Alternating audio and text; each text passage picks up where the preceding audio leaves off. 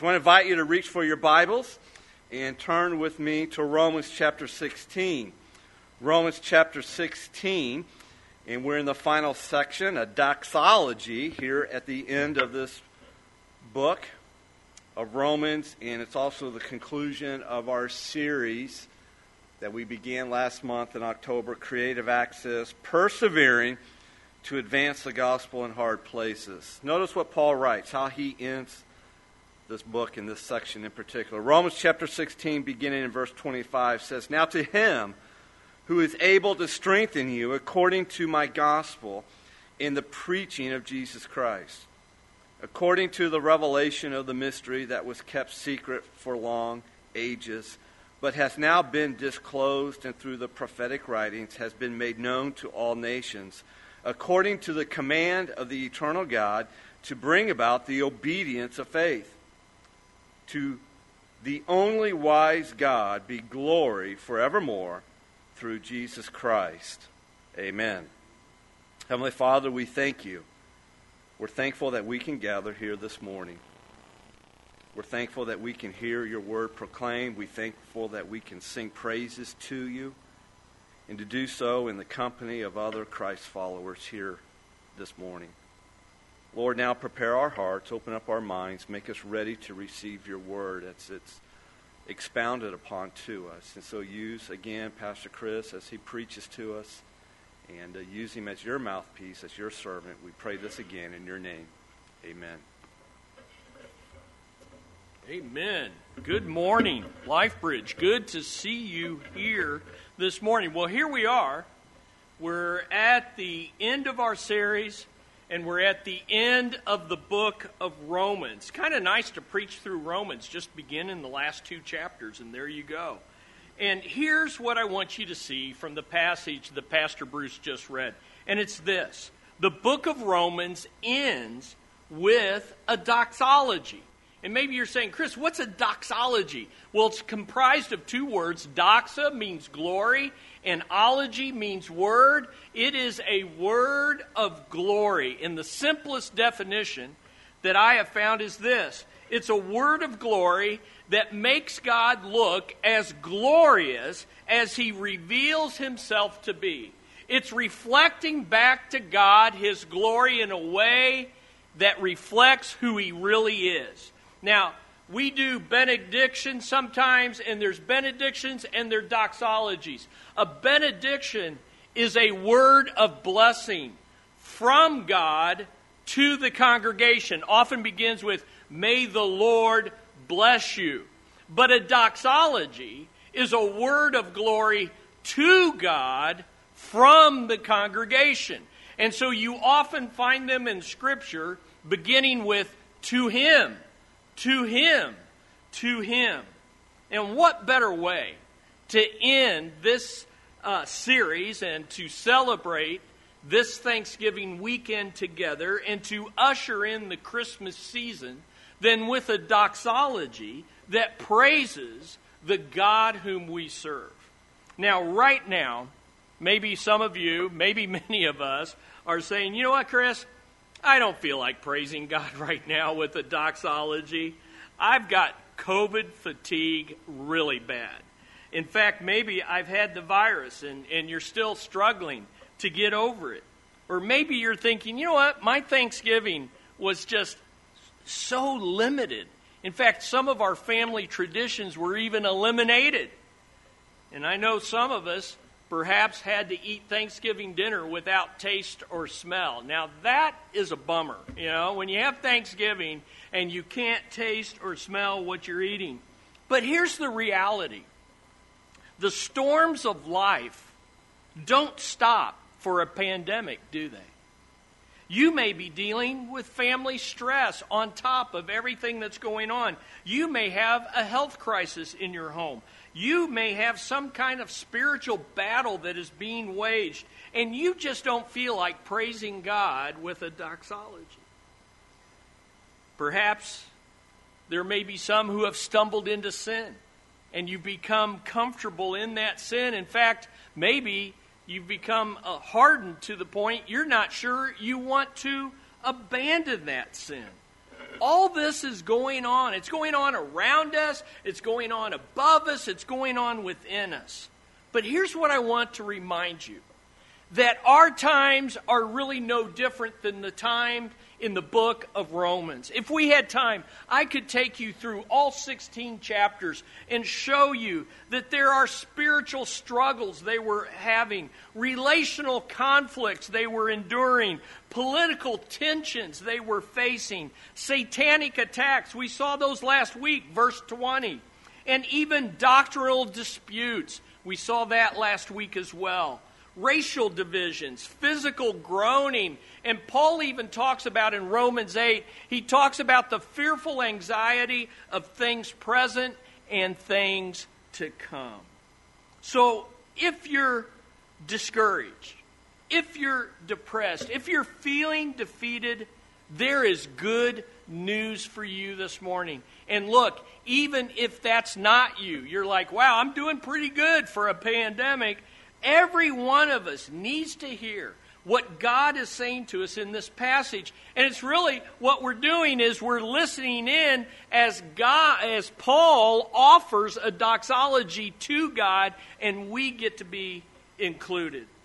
Now, in just 3 verses, the apostle Paul sums up the entire book of Romans, God's entire plan of salvation through history into eternity and he really sums up the idea of this series, and it's this God wants to establish you.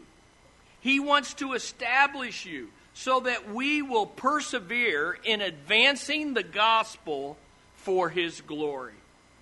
Now, establish or strengthen in your Bibles is a very important word, and we're going to build on it for the rest of the message. So let me give you some simple definitions. What does it mean to be established, or if your translation has strengthened? Here's what it means being established means being steadfast and immovable in the storms of life. In other words, when you are established, you're like a lighthouse the waves crash, the winds blow, and you are steadfast in shining the light in the darkness.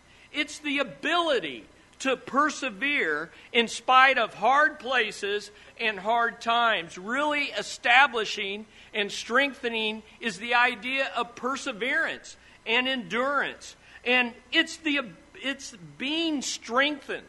If your translation has strengthened, here's the idea strengthened to stand strong in the gospel so that we don't fall away like false believers or false teachers. This is coming here when he's already talked about false teachers that could cause us to fall away.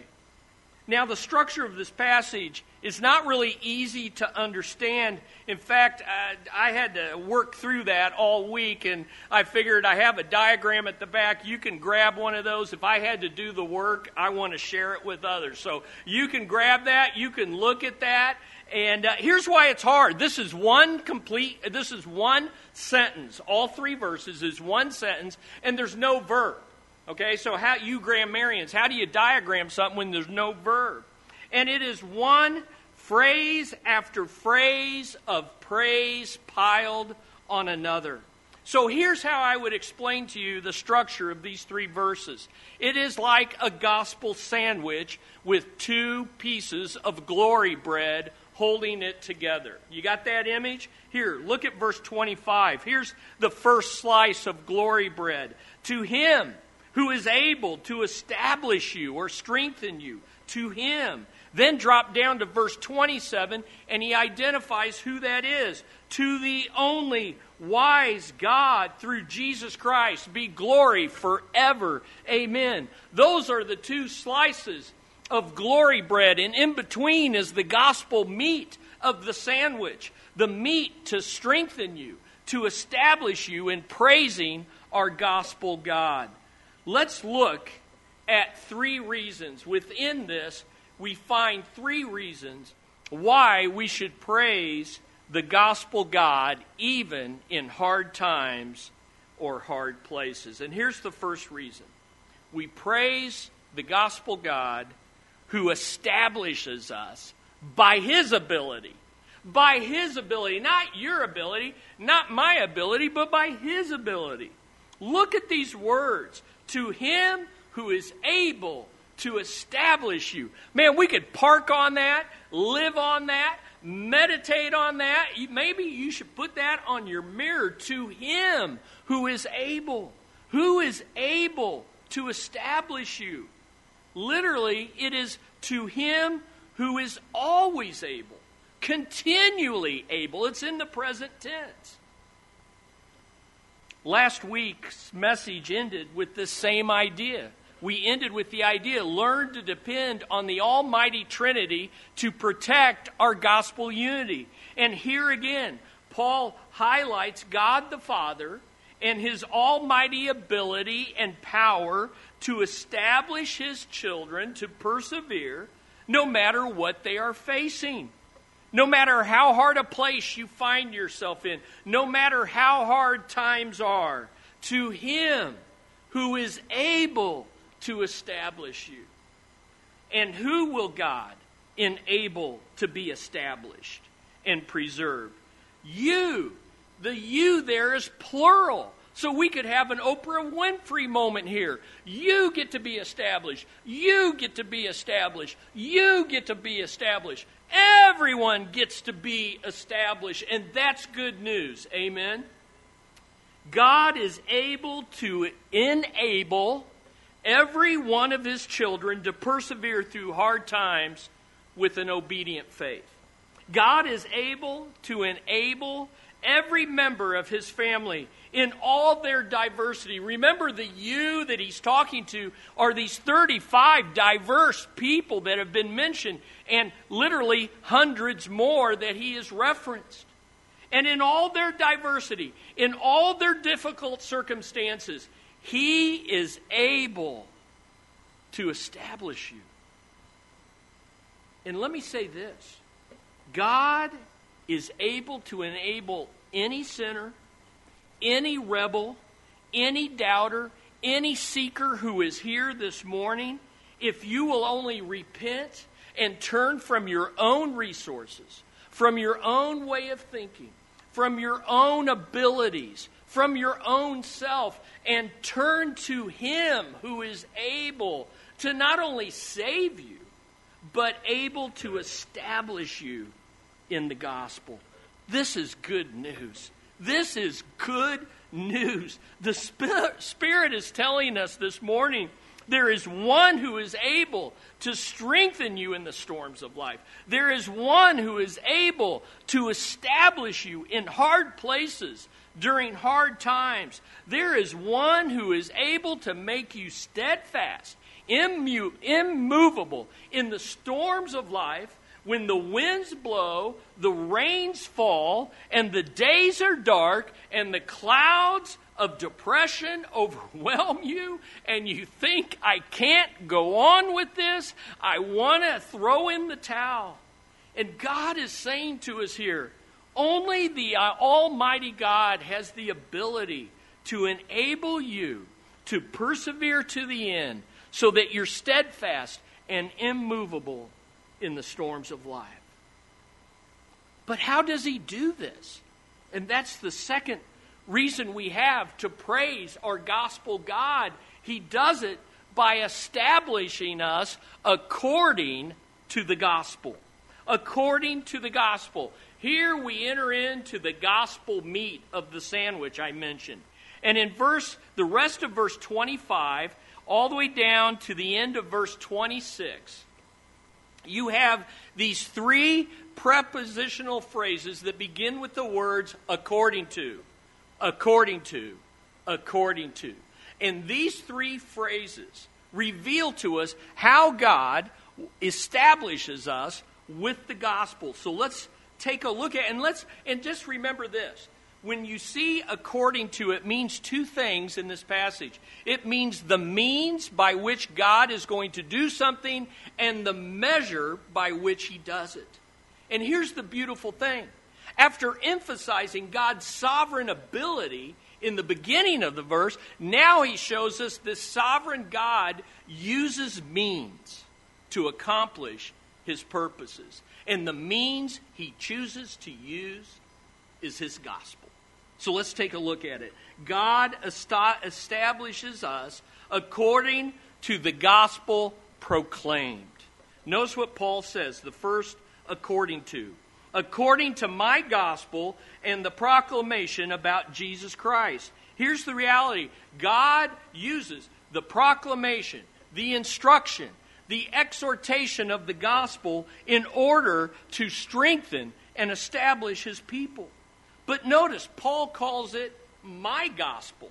Kind of sounds arrogant, doesn't it? I mean, who, you know, Paul, okay, I know you're a great guy, but my gospel? Now, Paul knows very clearly that it is God's gospel. In fact, two times in the book of Romans, right here in uh, chapter 15, he calls it the gospel of God. So he's very much aware that the gospel comes from God, belongs to God, it's sourced in God. But why does he call God's gospel my gospel? Well, I think there's three basic reasons. The first is this that God revealed it directly to Paul. You see, when Paul was saved, he wasn't evangelized by another person. No, Christ himself revealed himself. You can read about it in Acts chapter 9. It was revealed to him. Here's what he says to the Galatians in Galatians 1 11 through 12.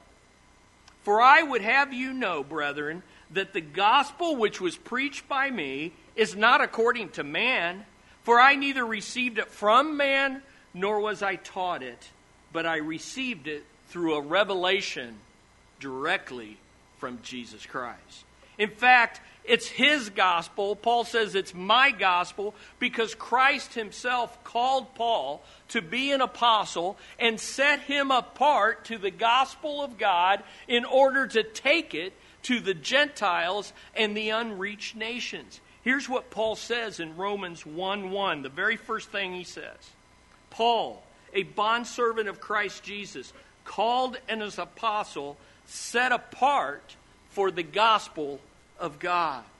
Now, I think he says it's my gospel because he was commissioned to be an apostle to preach the gospel. But that's kind of hard for us to relate to. I think there's a third reason why he calls it my gospel, and it's not about his commissioning, it's about his conversion.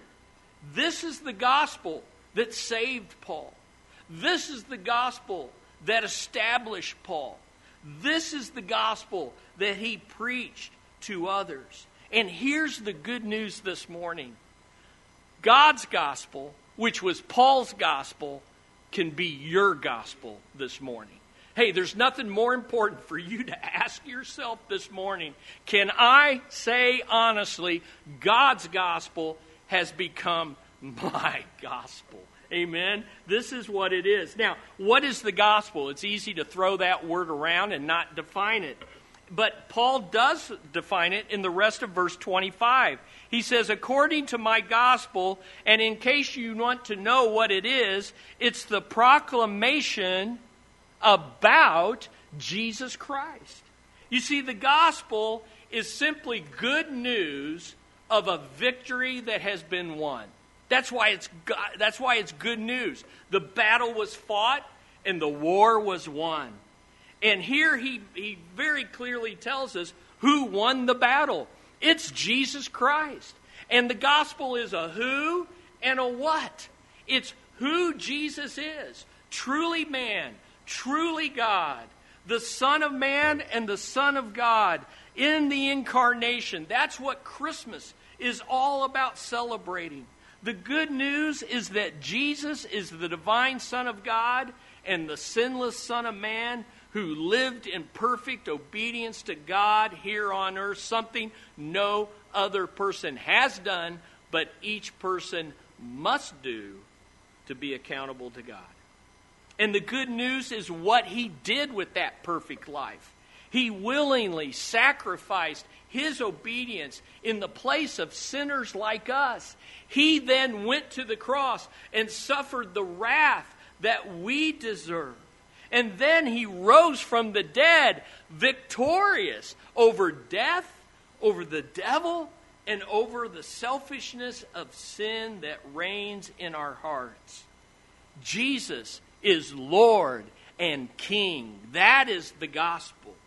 He, listen, he paid the price for all who are willing to come to him, not only for salvation, we're big on that, but also for establishing us with a new heart that loves God and desires to please God, and best of all, has the power to please and obey God. This is the gospel that saved Paul. It established Paul. And it's the gospel Paul preached. It's the gospel he spent 16 chapters explaining and exhorting. And guess what? It can be yours this morning. It can be yours. Listen, beloved, you will never find stability in this world. You will never be established by the things of the world. You can find temporary stability in a job or a relationship or a new home or a new possession, but it won't last when the storms come because Jesus warned us storms come that strip us of all our worldly stability. You may find temporary pleasure in sin for a season. Face it, we all have done that. But then eventually you begin to reap what you sow, and the consequences come, and the stability is merely a dream. But maybe you're already saved this morning. Praise God for that salvation through the gospel. But remember this remember what we learned in the first message. We learned this that no one outgrows the gospel. The gospel is not the ABCs of the Christian life that we grow out of. It's the A to the Z's of the whole Christian life that we continually grow into. So listen, those who are saved by the gospel will live by the gospel and they will be established by the gospel. But there's a second way God establishes us with the gospel, and it's this according to the mystery revealed. According to the mystery revealed.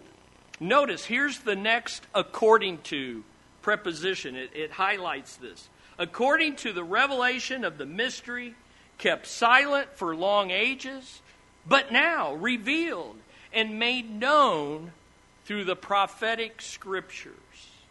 That's how the Christian Standard Bible translates it.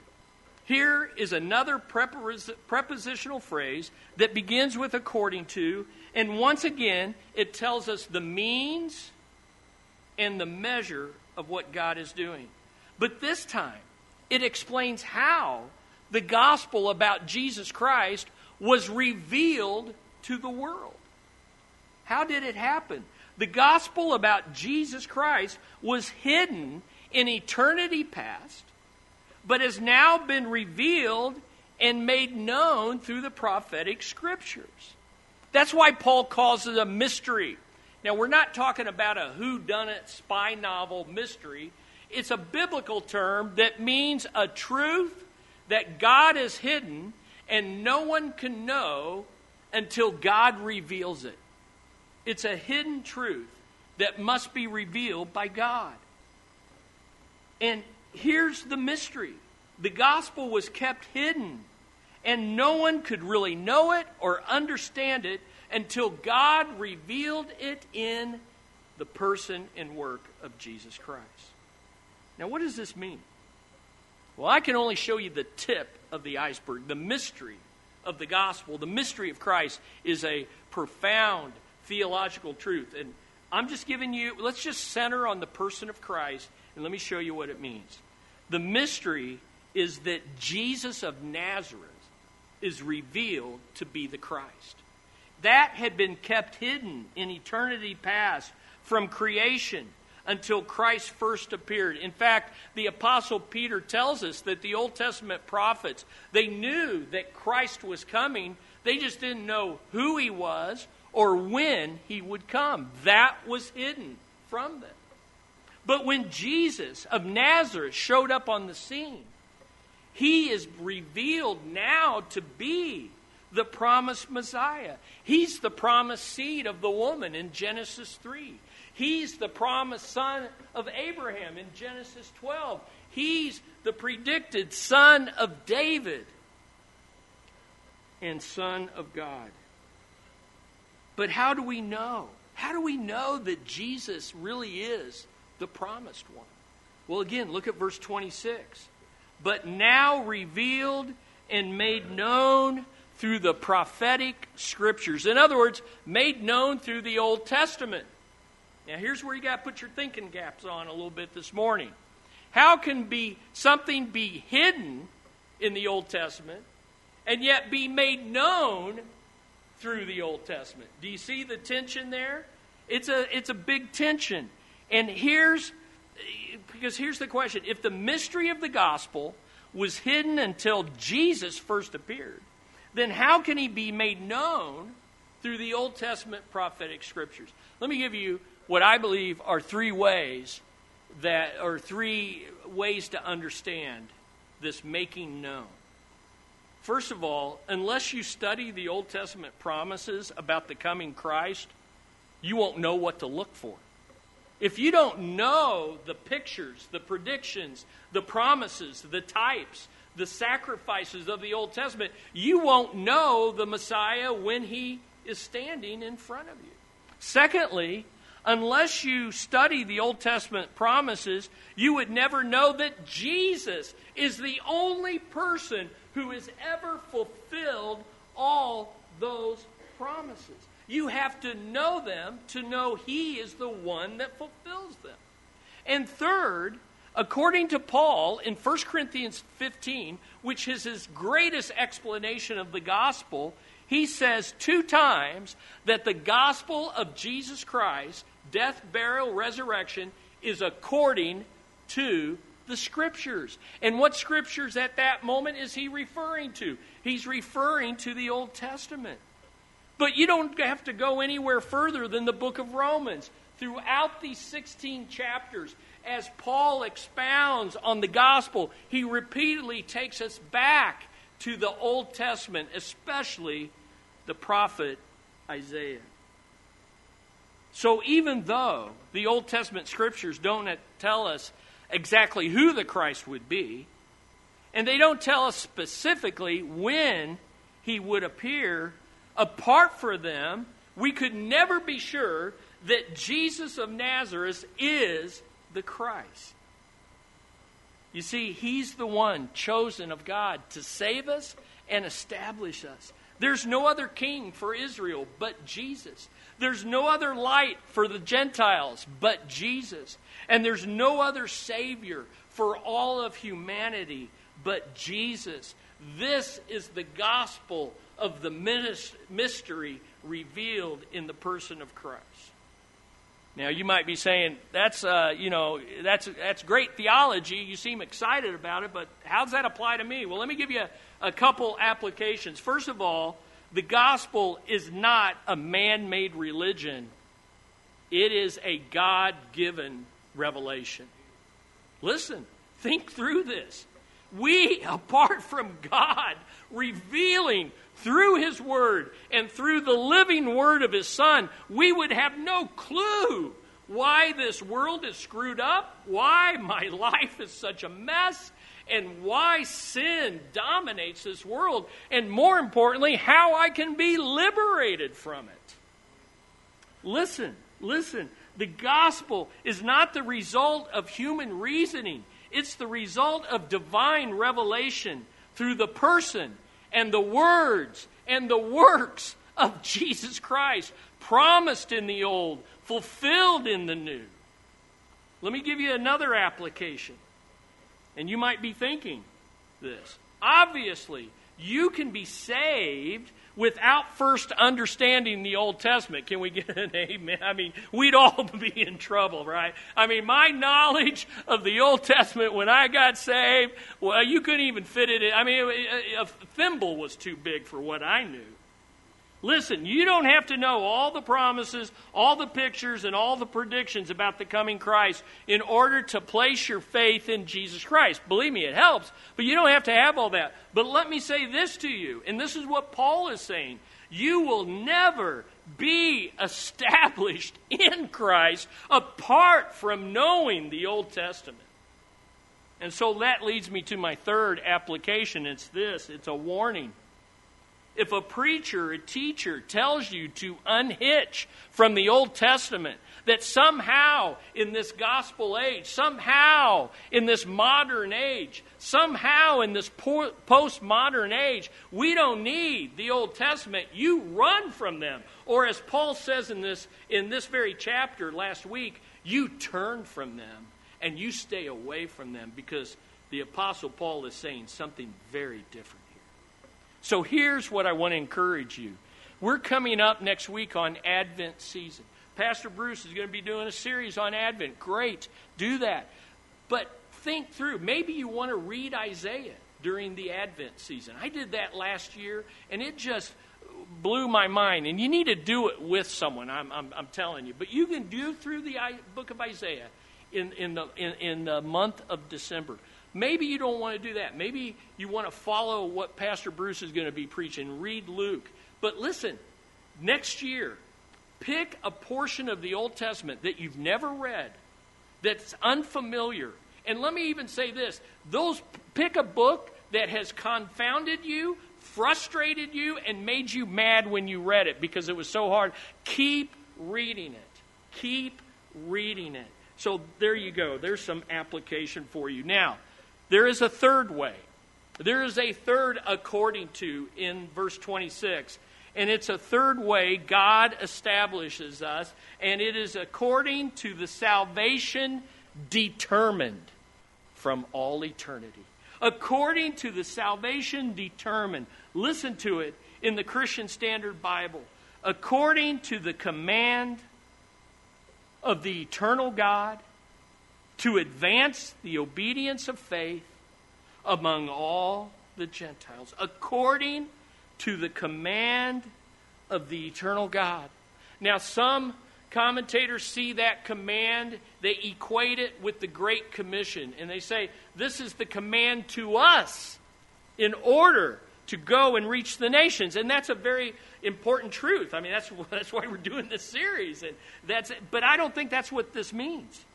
This, according to, once again, tells us the means and measure of what it modifies. And this time, it's explaining us who determined when the mystery would be revealed. The eternal God commanded it, it was His plan. It was His will. The eternal God, it was His will that at just the precise time, Galatians says, at the appointed time, Jesus was revealed. And that's why we have Christmas. Amen? Now listen. Notice what it says according to the command of the eternal God. Why was the gospel hidden for so many ages? According to the command of the eternal God. It was His will, it was His plan. That's why it was hidden for many ages. That's why it was revealed over 2,000 years ago. And that's why the final revelation of Jesus Christ still awaits us at any moment in the future. Now, if you're tracking with me, that answer is not satisfying to our human reasoning. It's not satisfying to my human reason. After all, it's natural to wonder does God know what He's doing? Was it the right thing to keep the gospel hidden for so long? Was it the wisest thing to do? Did God pick the right time to reveal Jesus as the Christ? Why didn't He do it sooner? Hey, you need to let those questions weigh in on you because those are the questions of our age. But I tell you, they are rooted in our limited human reasoning. Because if we reflect on what it means to be the eternal God, we will slowly, by faith alone, by grace alone, begin to realize that we are in no position to question or judge the eternal God about this or anything else he does. The eternal God knows more than we do, He's seen it all. We have this little perspective, limited by our sinful hearts, limited by our foolish human reasoning. The eternal God sees more than we do, and He sees it all at once. Now, you know, sometimes we think, oh, yeah, God watches history like a fast forward on a video machine. But the reality is, no, He just. He just, he just sees it. He sees it all from beginning to end. The eternal God is unchanging, unlike us. He is not one thing today and another thing tomorrow. He doesn't make decisions based on a whim. The eternal God is far more holy than us. In fact, we are not holy at all apart from His gospel. All that God does is holy, just, righteous, perfectly. And here's the other part, and this is very important in this age. The eternal God is far more loving, loving than any of us. He is so loving that is in his infinite wisdom and love the eternal God determined to reveal the gospel in a way that would fulfill his greatest saving purpose, and it's this to advance the obedience of faith among all the Gentiles. You see, what seemed like an unloving thing to do was the wisest and most loving thing according to his eternal knowledge and wisdom. In other words, God revealed the gospel in a way that he did to advance the gospel to the unreached. And he did it in a way that saving faith would result in an obedient life. Listen, never question God has a heart for the nations. He wants all people to hear the gospel. And he uses means to do it. He uses his gospel message, his gospel messengers who go on the gospel mission. He wants to call a people for himself out of every tribe, every nation, every people group, and every language group. And he wants us, as his people, to get in on that. But to do that, we need to persevere. We need to be established by the gospel. We're established by the gospel to advance with the gospel. How do you do that? Well, that's what this whole series was about. By partnering to advance the message, by persevering to bear gospel fruit, by providing gospel support, by pursuing gospel mobilization of every member, by protecting gospel unity. And here, yes, we persevere by praising our gospel God. If I could sum up the meat of this gospel sandwich, I would sum it up this way We praise the gospel God because he saves and establishes us according to Scripture alone, by grace alone, through faith alone, in Christ alone, to the glory of God alone. And that's the third reason why we praise him. Notice, number three, we praise God who establishes us for his glory. For his glory. Notice Paul breaks off. There's a dash in some of your translations because he's so overwhelmed by the, the glory and the goodness and the love and the grace of this eternal God that he stops and he says, To the only wise God, through Jesus Christ, to him be the glory forever. Amen book of Romans done, but not yet finished. Here is the ultimate reason God has revealed the gospel and is fulfilling the plan of salvation in the way He has done it. It's to bring to Himself the greatest possible glory because that is the greatest possible good gift He could give any of us. Listen, missions is not just about the fate of the lost, it's about the fame of His name. John Piper famously said, Missions exist because worship doesn't. God's eternal plan is to fill this planet with people from every tribe, nation, and tongue who will glorify Him and offer up doxologies back to Him. Matt Redman put this truth to music in the song Missions Flame. We sing it here. Let worship be the fuel for missions flame. We're going with a passion for your name. We're going out for we care about your praise. Send us out. Let worship be the heart of mission's aim, to see the nations recognize your fame, till every tribe and tongue voices your praise. Send us out. Send us out. Listen, Paul ends his doxology in the entire book of Romans with the same goal for missions.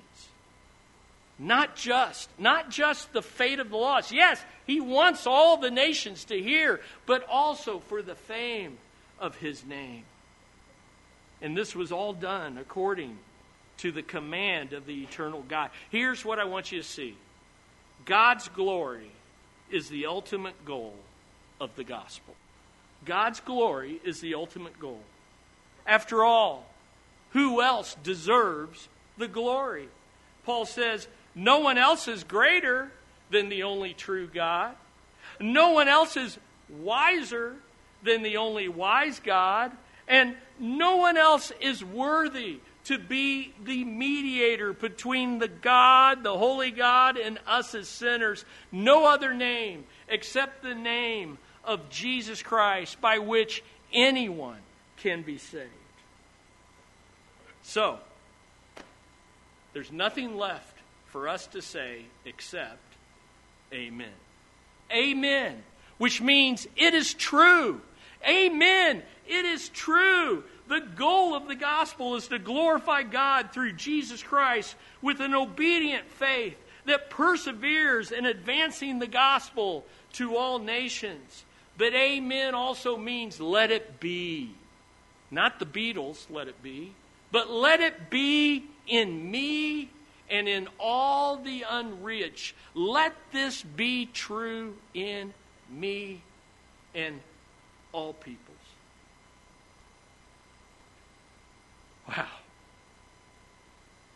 That's, that's a word of glory, isn't it? And what better way to end this study and our service than by taking the Lord's Supper together. Amen. I hope you picked up the, the little cup and the bread there at the back. In 1 Corinthians 11, 23 through 28, Paul says, The Lord Jesus, on the night when he was betrayed, took the bread, surely not packaged like this. He took the bread, and when he had given thanks, he broke it and said, This is my body, which is broken for you. Do this in remembrance of me. In the same way, he also took the cup, conveniently packaged together, after supper, saying, This cup is the new covenant in my blood. Do this as often as you drink it in remembrance of me. For as often as you eat this bread and drink the cup, you proclaim the Lord's death until he comes. You see, we are about to take, uh, we are about to picture the gospel through the Lord's Supper. The bread pictures his broken body, broken due to our sin. The juice represents his spilled blood to atone and cover our sins. It's also a powerful means of grace. God wants to establish you through the Lord's Supper and remind you of the new covenant blessings that are ours, the indwelling spirit, the forgiveness of sins, but most of all, the new heart of obedience, a living heart. It's a proclamation of the gospel until Christ returns. And it's also a reminder as we come to the Lord's table to pursue gospel forgiveness. Because listen, forgiven people are forgiving of others. And so it's a good time to stop and ask Do I need to be afresh and anew forgiven by God? I know I'm secure in Him, but do I need to be forgiven because I've, I've failed to confess? I've failed to repent. Now's the time to do that. But maybe you need to offer forgiveness to those as freely as God offered it to you. Well, here at LifeBridge, anyone who has trusted Christ, publicly identified with Christ in believer's baptism, and is a member in good standing of a church of like faith and practice is invited to participate with us this morning. And listen, if you've not yet accepted Christ, then, then watch and observe and reflect on where you stand in relation to a God who is eager to save you. And if you're interested in learning more about that gospel or being baptized or looking into our church as a church home, we would love to connect with you. And so just fill out that connection card in the pew in front of you and put it in the offering box in the back. But for us who are about to take this, let's bow our heads and let's just pause for a time. And I would just encourage you to offer up a doxology of praise to the God who has saved you. Heavenly Father, man, these are hard times. But you are the only wise God. So we praise you and we thank you for your saving grace and the gift of eternal life in the gospel, the good news about your Son. Now, as we eat this bread and we drink the juice together as one body in Christ, may we be reminded again of the mystery of the gospel that has been revealed to us. You have saved us, O God, according to Scripture alone by grace alone, through faith alone, in Christ alone, for your glory alone. To you be the glory forever through Christ Jesus. Amen. Amen. Let's open your communion packet and let's partake together.